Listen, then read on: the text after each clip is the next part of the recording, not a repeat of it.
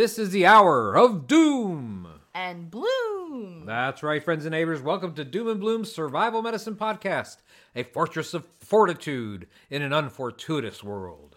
I'm Joe Alton, M D, that old Doctor Bones, co-founder of the survival medicine website doom and bloom dot net, where you'll find over twelve hundred articles, podcasts, and videos on medical preparedness. And I'm Amy Alton. I'm a certified nurse midwife and an advanced registered nurse practitioner. That's right, and purveyor of quality medical kits, some one of a kind, at store dot doom and bloom dot net. Not to mention the hostess with the mostest. She's so sweet, she owns a timeshare in Candyland. On this show, you're going to get the conventional wisdom and some unconventional wisdom, whatever it takes to get your family pre- medically prepared for tough times. But before we start, listen to this.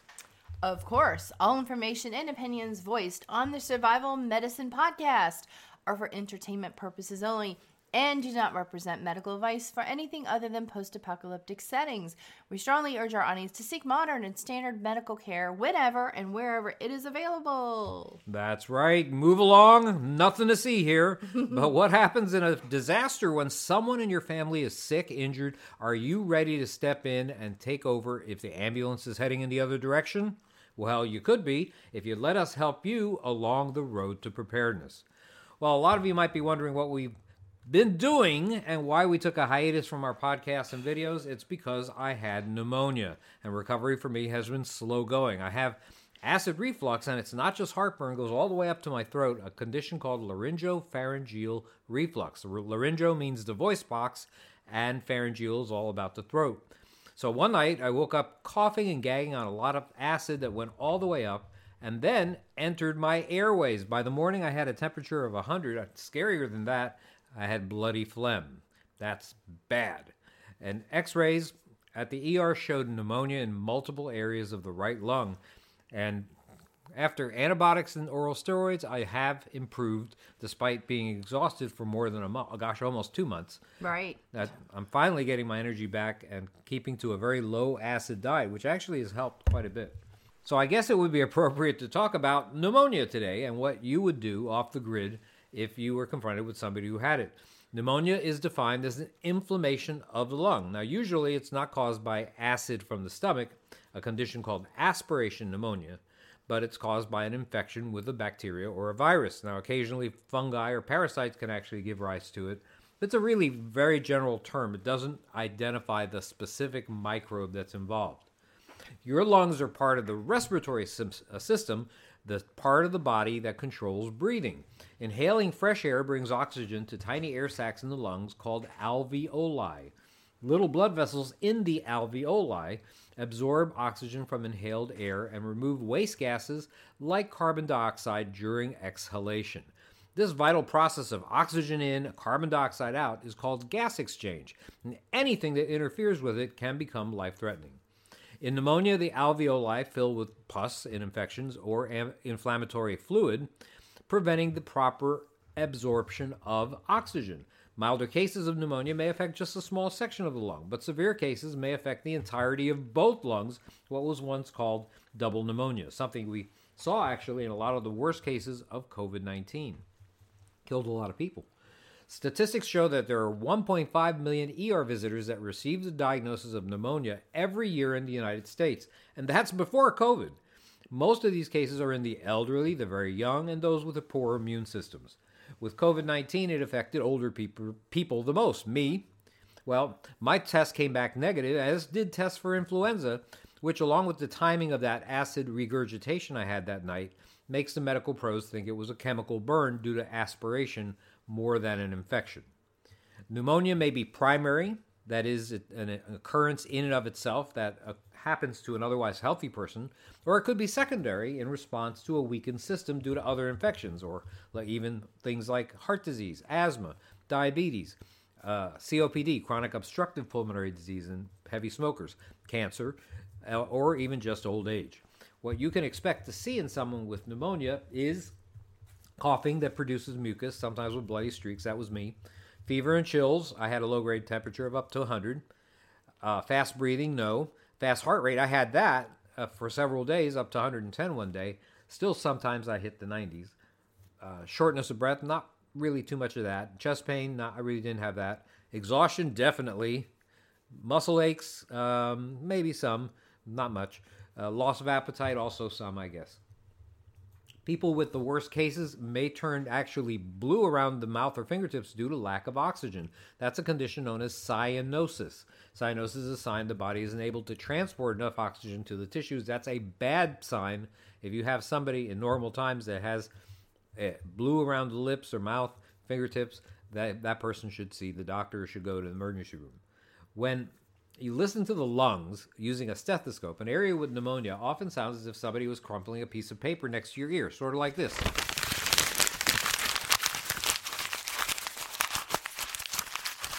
It might sound like a fine crackling, or it could even sound like a bubbling sound because of fluid filling up your alveoli, right, as we mentioned before. Many microbes can cause pneumonia, so it may take a while to figure out what the offending organism is and really give the right treatment for whatever the problem is that you're having, even in normal times and with modern technology. As a matter of fact, it took forty-two days for me to get back a test for tuberculosis, which was a definite possibility for me, as I spent all of nineteen eighty taking care of Cuban refugees during the Mariel boat lift from Cuba. And a lot of them were very, very sick. I turned positive for tuberculosis on the skin test that year. And it's a disease that can lie dormant for decades before activating and causing real damage to the lungs and elsewhere. When treating pneumonia, antibiotics are commonly prescribed, but it's important to know that antibiotics only work for bacterial infection, something I've said many times. That's not uncommon at all, however, in some populations. So antibiotics are often used, for example, like they gave me. Old folks like me will usually get antibiotics, and maybe even young people in some other situations. I was given metronidazole and levofloxacin, both drugs that also come in fish form and things I've written about before that preparedness folks use as veterinary equivalents. The, the choice depends on the microbe involved and the available drugs. Other oral drugs that may help are some that I've also talked about on this channel: amoxicillin, doxycycline, azithromycin, cephalexin, clindamycin. All of these drugs are effective against different types of pneumonia, and it's true that some of these drugs do have risks and side effects, some of them quite severe, so you have to know that when I, that, believe me, I knew I was on this stuff. I just felt different. I had diarrhea, all sorts of stuff, but I, if I didn't take them, it's possible I could have had a bacteria slip in and kill me, so this is why I'm always talking about fish antibiotics, the importance of having this stuff in your survival medicine cabinet if you're going to be the medic. Occasionally, the organism that causes pneumonia may be a fungus. Now, one example of this is coccidiomycosis, and that's also known in the American Southwest as valley fever. If you live in areas like Arizona, you actually could get a fungal infection. Some symptoms include a persistent cough, fever, headaches, fatigue, and shortness of breath. The treatment most often used is the oral fun- antifungal agent fluconazole. Last time I looked, there were still some antifungals available in veterinary form. The flu hasn't been in the news much since COVID, but in cases of influenza, antiviral medications such as Tamiflu, Relenza, or Zofluza will shorten the course of the infection if taken in the first forty-eight hours after symptoms appear. After the first forty-eight hours, there's less medicinal effect that's noted. These drugs are not known to be effective against immu- uh, pneumonia caused by other viruses, however, other than influenza viruses. Other treatments involve alleviating the symptoms, Tylenol for fever, for example, and uh, Mucinex or guaifenesin for chest congestion. Cough suppressants, well, they may be recommended by some, but they're not always helpful. Coughing helps remove thick mucus and shouldn't be suppressed, really, unless it's so severe that breathing is difficult or causes vomit or prevent vomiting. Or prevent sleep. I will say from personal experience, the better hydrated I am, the better I feel, so push fluids. Warm beverages, humidifiers, steam inhalation, these things can all help bring up mucus. Get plenty of rest, and for goodness sake, don't smoke. Some use albuterol or other inhalers to open up air passages that let the phlegm come out. It's probable I wouldn't have gotten sick if it wasn't for my acid indigestion, so I want to talk a little bit about that. In survival, any burning pain or discomfort due to acid inflammation is hard to ignore and will decrease work efficiency. Therefore, the medic has to make an accurate diagnosis and treat to get the group member back to normal. Pain originating from stomach acid, that can travel up the esophagus. I mentioned that uh, before. If it goes to the chest, it's often described as heartburn because it uh, ends up in the area of the heart. The uh, medical term for that is gastroesophageal reflux disease, or GERD. You may not think it's a big deal. If so, well, you probably have never had it. It can certainly make you less productive, and that it decreases the entire group's chances for survival. GERD often occurs as a result of weakness in a special valve that's formed by a ring of muscle called the lower esophageal sphincter.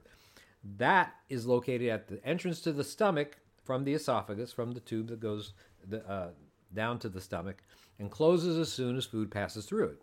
Now, of course, sometimes there's a defect in it, and that allows acid to travel up the esophagus and cause a burning sensation. This relaxation at that border between the stomach and esophagus is known as a hiatal hernia. This occurs when the upper part of the stomach bulges through that large muscle that separates the abdomen from the chest and helps you breathe. That's called the diaphragm. Discomfort usually starts in the left or mid-upper abdomen, and then it travels up the breastbone. Some patients, like I mentioned before, also have laryngopharyngeal reflux, also called L P R, and can taste, even taste the acid in their mouths.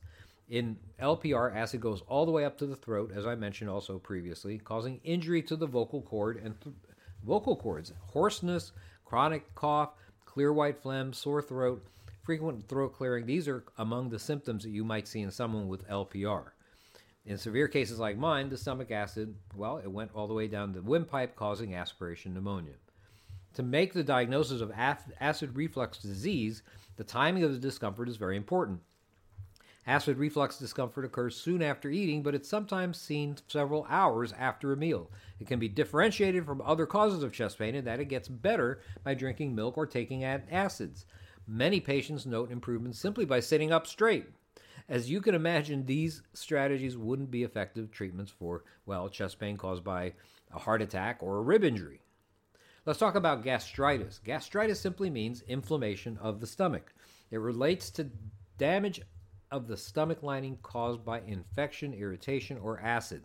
Gastritis is most commonly caused by infection with the bacteria Helicobacter pylori, H. pylori. This is the same bacterium that's responsible, believe it or not, a bacteria is responsible for most stomach ulcers. Uh, by the way, there is a commercially available test that exists that you can diagnose whether you have H. pylori or not.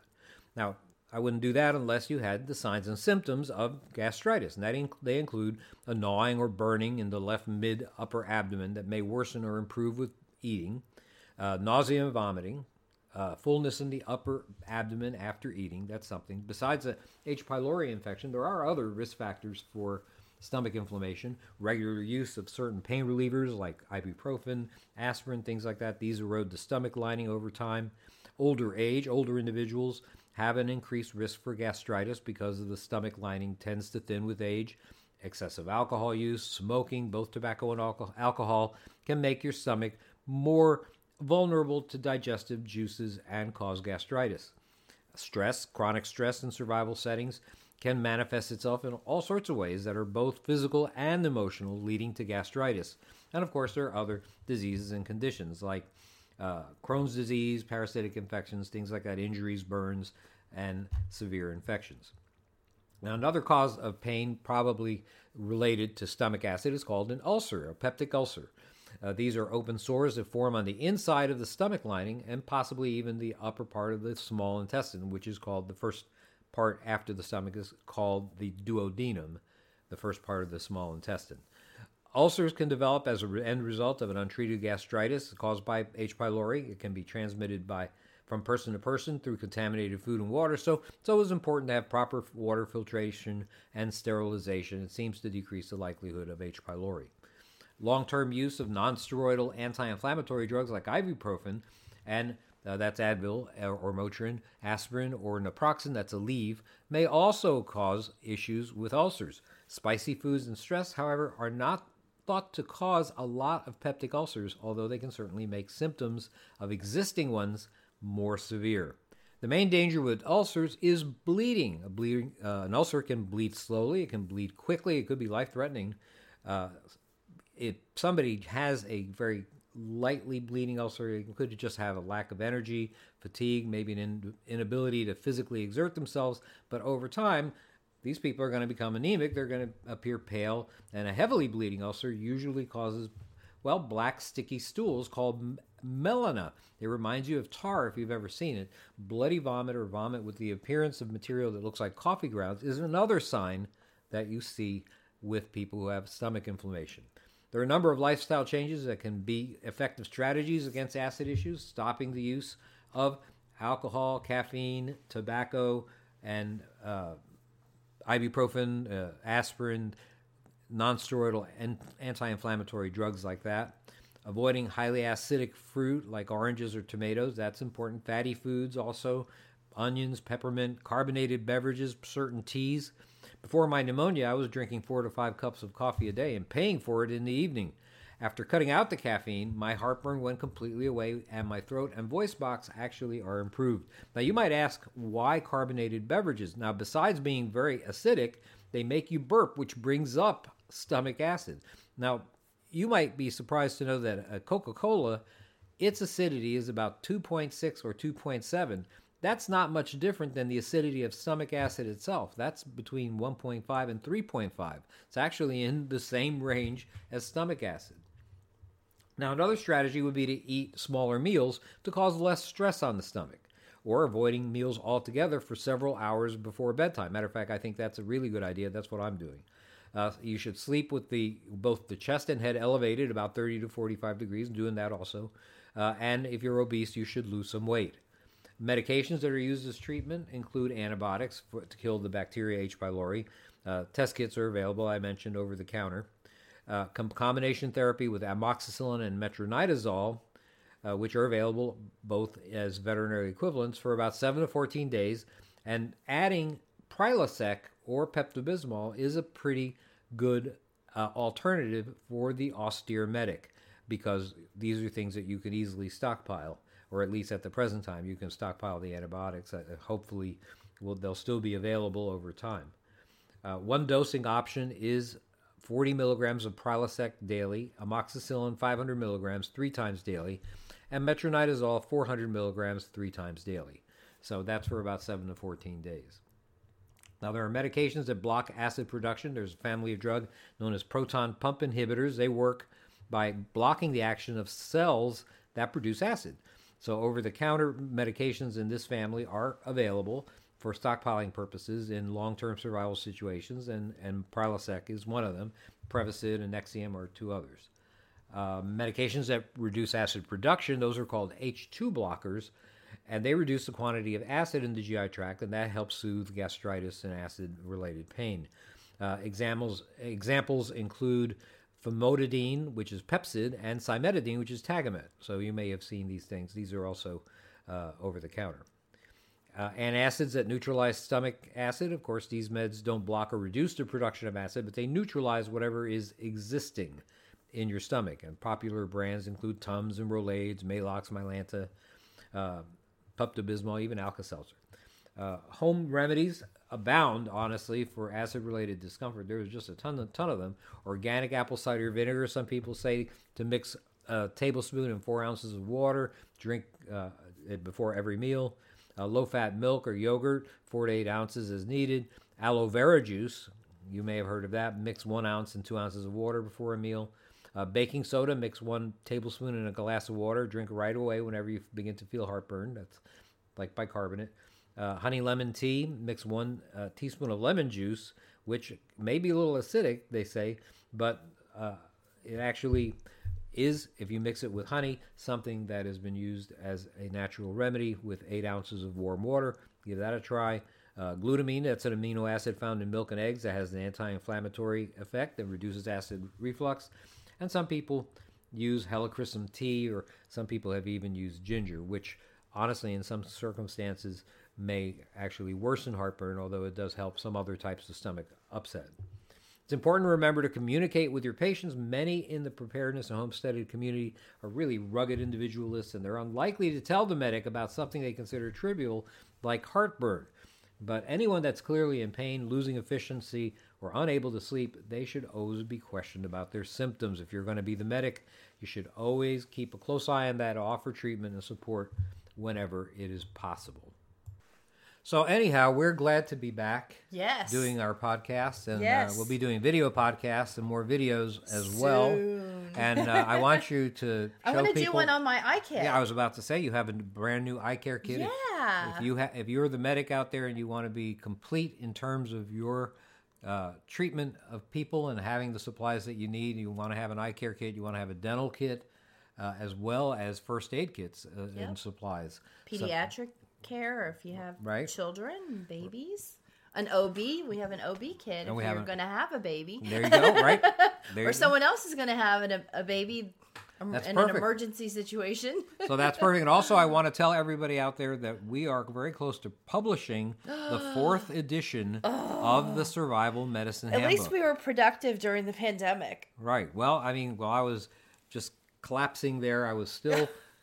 Ta- typing on the word processor on uh, the computer, and I, I duct taped his eyes open and and hog-tied him to the chair and forced you to type, didn't I? I had to no, do, I did not. I had do to that. do something. I had to be productive. Even, well, it you takes know. your mind off of your not feeling well, and how much effort does it really take to sit in a chair and type? Except your brain. My brain. I think I saw smoke coming out of your ears every My once in a while. My brain was malfunctioning too. Everything. Was malfunctioning there for a while, but I am back, and I'm hoping to stay healthy. And if I have anything to say about it, you will. Uh, and I'm sure you are the most the biggest ner- reason the why. The nurse I got will better. take care of the doctor. I'm sure that's how it goes. I'm sure you're the biggest reason why I got better. Aww. Now it was my homemade chicken soup. Oh, it was my chamomile tea. Mm-hmm. Tell them. How often you had chamomile tea? Yeah, a lot, actually. You put a, a, a bunch daily? of... You had the flowers. But you didn't just have the tea bags. You had the f- actual flowers. I got organic... Organic. Organic. Yeah, that's a new word. Organic chamomile flowers. And that oh, was I really want to cool. say they were handpicked, but I don't know if they were handpicked. I would assume they might be handpicked because they were just the flowers. But anyway, yes, I would make you tea every day. And what would I put in your tea? Honey. Yes, but what kind? Oh, well. Always say raw and oh, processed. Process, that's right. Yes, and yes, local, right. we we have um, orange blossom honey. Yeah, down here we have orange blossom honey. I bought a up, gallon. Up in Tennessee, there's sourwood honey. That Ooh, we, that's we good. Had that. I love that. That was really good. Mm-hmm. And just lots lots of great, good stuff, and it's uh, sort of helped me on the road to recovery. Listen, guys, uh, this is going to sound pretty strange, but do not buy the... Third edition, because the fourth edition is coming out. It's going to be it's at the formatter. Expanded. It depends on how long she's going to take to do it. That's right. It's greatly expanded, revised, twice the number of illustrations, uh, all in plain English. More it's, than twice. It's definitely right. I think the other one had a, what was it, one hundred forty-three something seven, yeah, something like that. So more than doubled. Right. So lot, lots, lots of illustrations. It's going to be a big book. How to, how Hard to. to call it a handbook anymore, but, but since people know it Ooh. as the handbook, as the Survival Medicine We're Handbook. We're limited to eight hundred twenty-eight pages, so we've had to make the book eight inches wide by ten inches high. Right. It the current is, book is six by nine, seven hundred pages. So if this was a six by nine book, it would it would be I don't know, twelve hundred, thirteen hundred pages, right? Easily. Right. Well, this is the so thing. It's basically almost doubled. This size. is a book for people who are serious about being the medic for the family yep. in times of trouble. So it's all written in the mindset that a disaster has happened, the ambulance is not heading in your direction, there's no rescue helicopter on the horizon. You are the highest medical asset left, and our job is to make you effective in that role. And I just want to tell everybody that, you know, we do have over three hundred images, but those are also illustrations, graphics, charts. Ninety-nine percent of the the images, graphics, or charts that you're going to see are all adding to the knowledge for the book. We didn't put fluff pictures in here. If you're seeing an image, it's because we're representing a disease we're talking about, an injury we're talking about. Uh, there are how-to text boxes, uh, how to make an herbal tincture, how to make an herbal tea, um, how to insert a nasal Uh, excuse Cannula. me. Uh, mm-hmm. Yep. Yeah, uh, oral airway. I mean, we just, right. there's so much. We really expanded the trauma sections. We redid the bleeding section. We added so much more to fractures, sprains, strains, how to set up a chest, how to set up a chest tube uh, yes. drainage system. I made a picture that took me, oh gosh, probably two full days um, of how to insert a rectal rehydration tubing and how to set it up. So you have got images and how-to boxes that are really, really going to contribute to your knowledge. Pull it out of paragraphs and make it real one, two, three, four, five, six steps so you can get her done. And uh, I think you're really going to like it. All right. Well, I'll tell you with that rectal rehydration, some of this stuff is going to sound sort of weird to the average person. But if yeah. you're in a situation where there's no I Vs and a person, somebody's vomiting their guts out and you need to get some fluids to that person. It's a life or death situation. Might just have to be used, right? Yep. It's a life or death. So anyhow, we appreciate your listening to this actual return version of the Survival Medicine Podcast. Thank you. And we hope to be doing these on a very regular basis, back to normal, I hope, in the near future. So write to us anytime at d r bones podcast at a o l dot com. Find us at our website, doom and bloom dot net. Our store is store dot doom and bloom dot net. We have uh, Facebook, which is Survival Medicine. We have a group there. We're on MeWe. MeWe. We We're, also have Survival Medicine. Right, exactly. Group We're there. On, uh, Prepper, PrepperNet, on uh, Mighty Networks, and number number of other uh, groups and social media, Twitter at Prepper Show. So lot, lots and lots of places where you can connect with us. I hope that you have a wonderful week, and we'll see you next time. Bye-bye.